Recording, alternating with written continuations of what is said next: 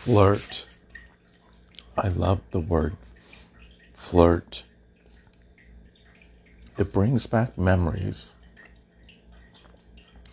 of when I used flirting to appease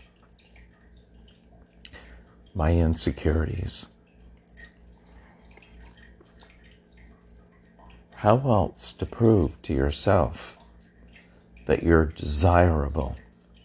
To other people, even if you're in a relationship with somebody else. Yeah, they love you. They think you're attractive. But insecurities dictate I don't believe you. I'm going to flirt with somebody else. And then flirting goes beyond flirting. And then with the going beyond, guilt is part of the ultimate consequence. Did I feel guilt? In my particular case, no. I didn't feel guilt. I felt like I needed to do what I needed to do for my own quote unquote lack of self esteem.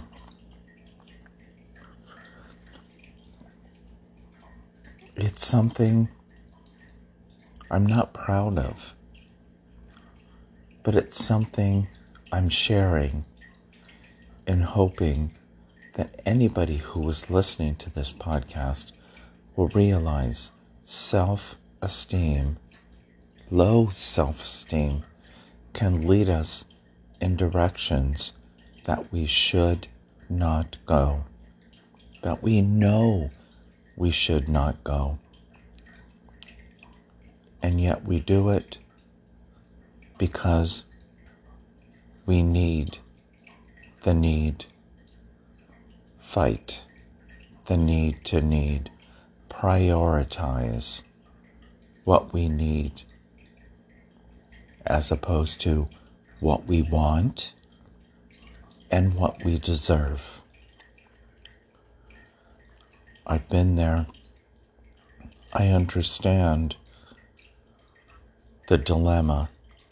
All I can do is share my story in hopes that your story turns out to be different than mine. I've lived to tell. Till next time.